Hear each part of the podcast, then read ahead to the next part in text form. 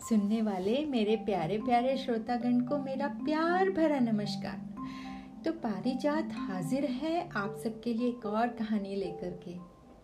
प्यारे दोस्तों, हमारा एक बहुत मशहूर तीर्थ स्थान है, जिसका नाम है जगन्नाथपुरी। तो जगन्नाथपुरी का जो जन्म कैसे हुआ था? आइए दोस्तों, आज उसी की कहानी सुनते हैं। कहानी का शीर्षक है जगन्नाथ की जन्म कथा हाँ तो ऐसा है कि बहुत पुराने ज़माने की बात है। एक ज़माने में राजा होता था कलिंग देश का।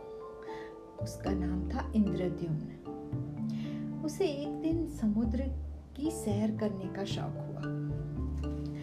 राजा का शौक अगर बुरा ना हो तो भला और किसका हो सकता है? तो उसने रानी से कहा कि, प्रिय रानी, हम है ना एक सुंदर जहाज़ बनवाते हैं। और समुद्र में खूब दूर तक सैर करके आएँगे। रानी भी बहुत खुश हो गई और अपने सैर के स्वप्न में खो गई।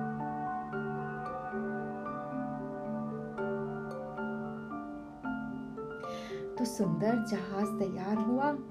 राजा अपनी रानी के साथ और कुछ मंत्रियों के साथ समुद्र की सैर करने निकला। पाल ताने गए। और जहाज़ तीर की तरह लहरों को चीरता हुआ आगे चला जा रहा था।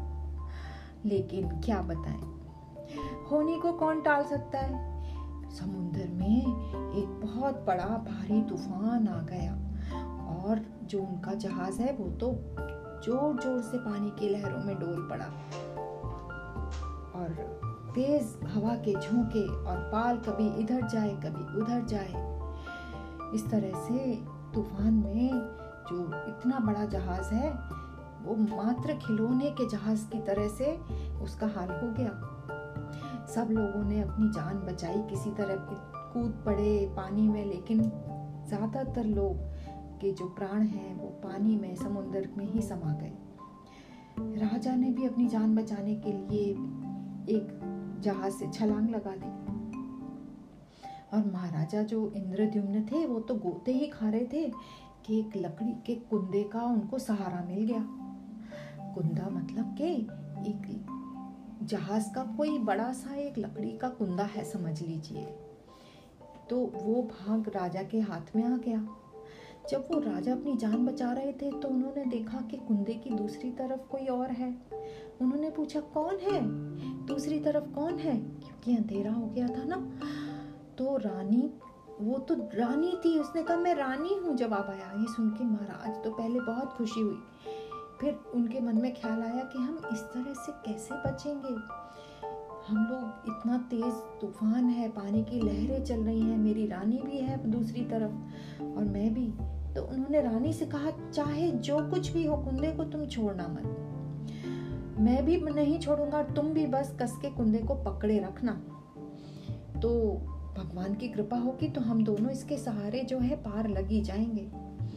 ऐसे वो तैरते तैरते कुंदे के सहारे किनारे पहुँच गए। इतना तूफ़ान तेज था, लेकिन राजा रानी ने जो हिम्मत दिखाई उसी के कारण वो वहाँ पर कुंदे को पकड़े पकड़े पहुँच गए और कुंदे में भी कोई दिव्य शक्ति थी। जब वो पहुँच गए तो उन्होंने कुंदे को की तरफ़ से उनको बड़ी कृतज्ञता हुई। उन्होंने समझा कि भगवान ने ही कुंदे के रूप में उनकी जान बचाई है।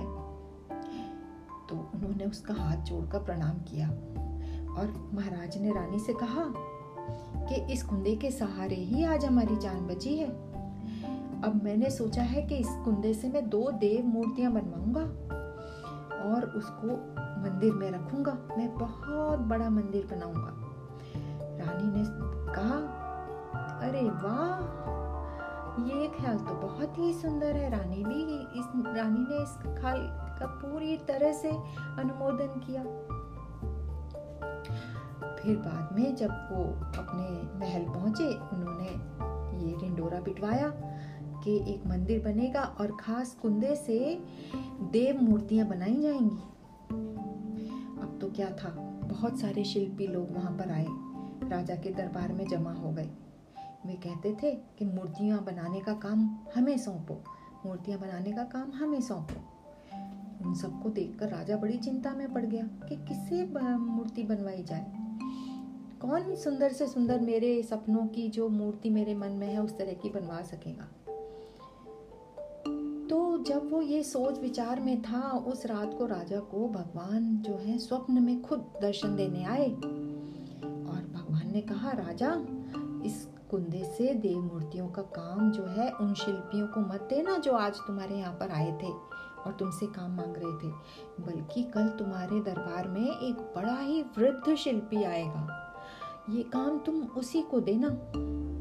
तो अगले दिन सचमुच एक शिल्पी आया जो बड़ा वृद्ध था। वो बुढ़ापे के कारण उसकी कमर तो बिल्कुल दोहरी हो गई थी। और बड़ा ही देखने में बलहीन लग रहा था। तो सब दरबारी जो है काना फूसी करने लगे कि भला ये कैसे बनाएगा?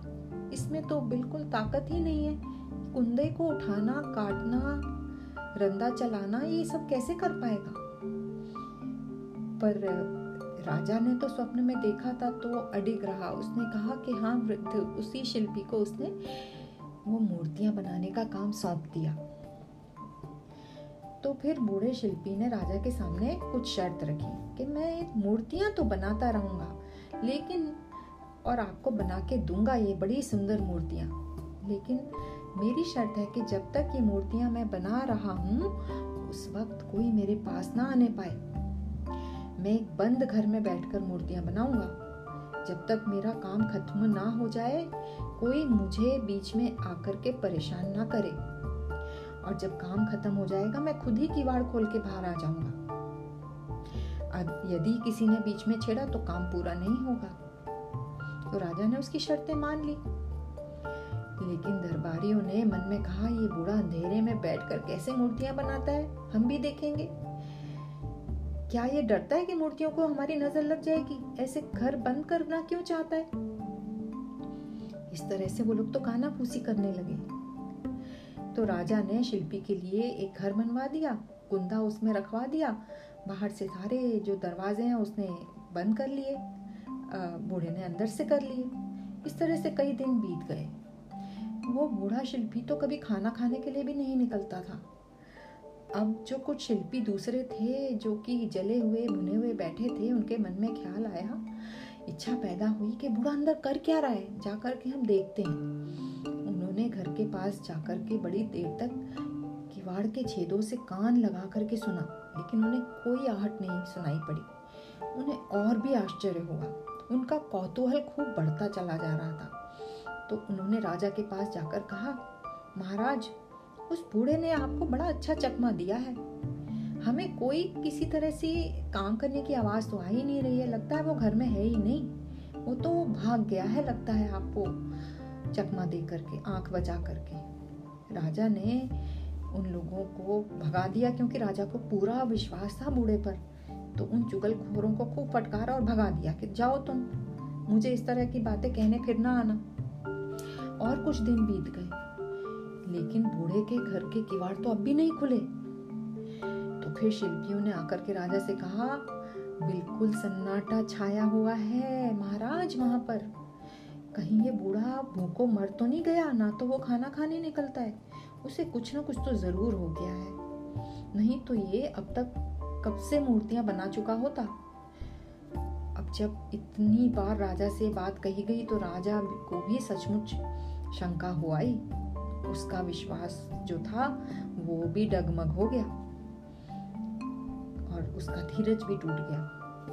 तो राजा ने बूढ़े के घर जाकर के जो बाहर से किवाड़ है ना, वो खटखटाए। अंदर से कोई जवाब नहीं आया। तो राजा ने निराश होकर के ज़बरदस्ती दरवाज़ा खुलवा दिया। पर अंदर जाकर के देखा तो बड़ा आश्चर्य।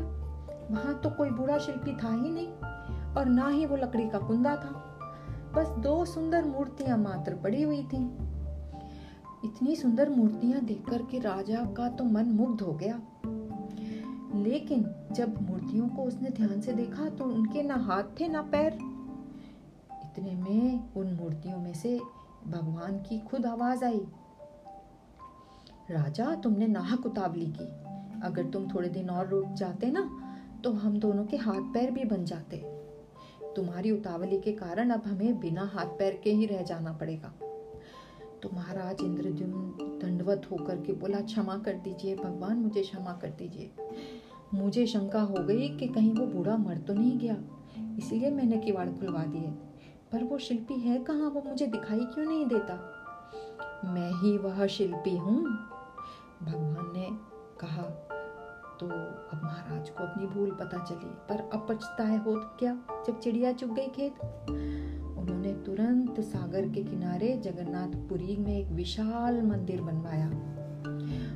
जहाँ पर उन्हें ये कुंदा मिला था ना, सागर के, उसी सागर के किनारे बनवाया और उस मंदिर में उन दोनों मूर्तियों की प्रतिष्ठा करवाई।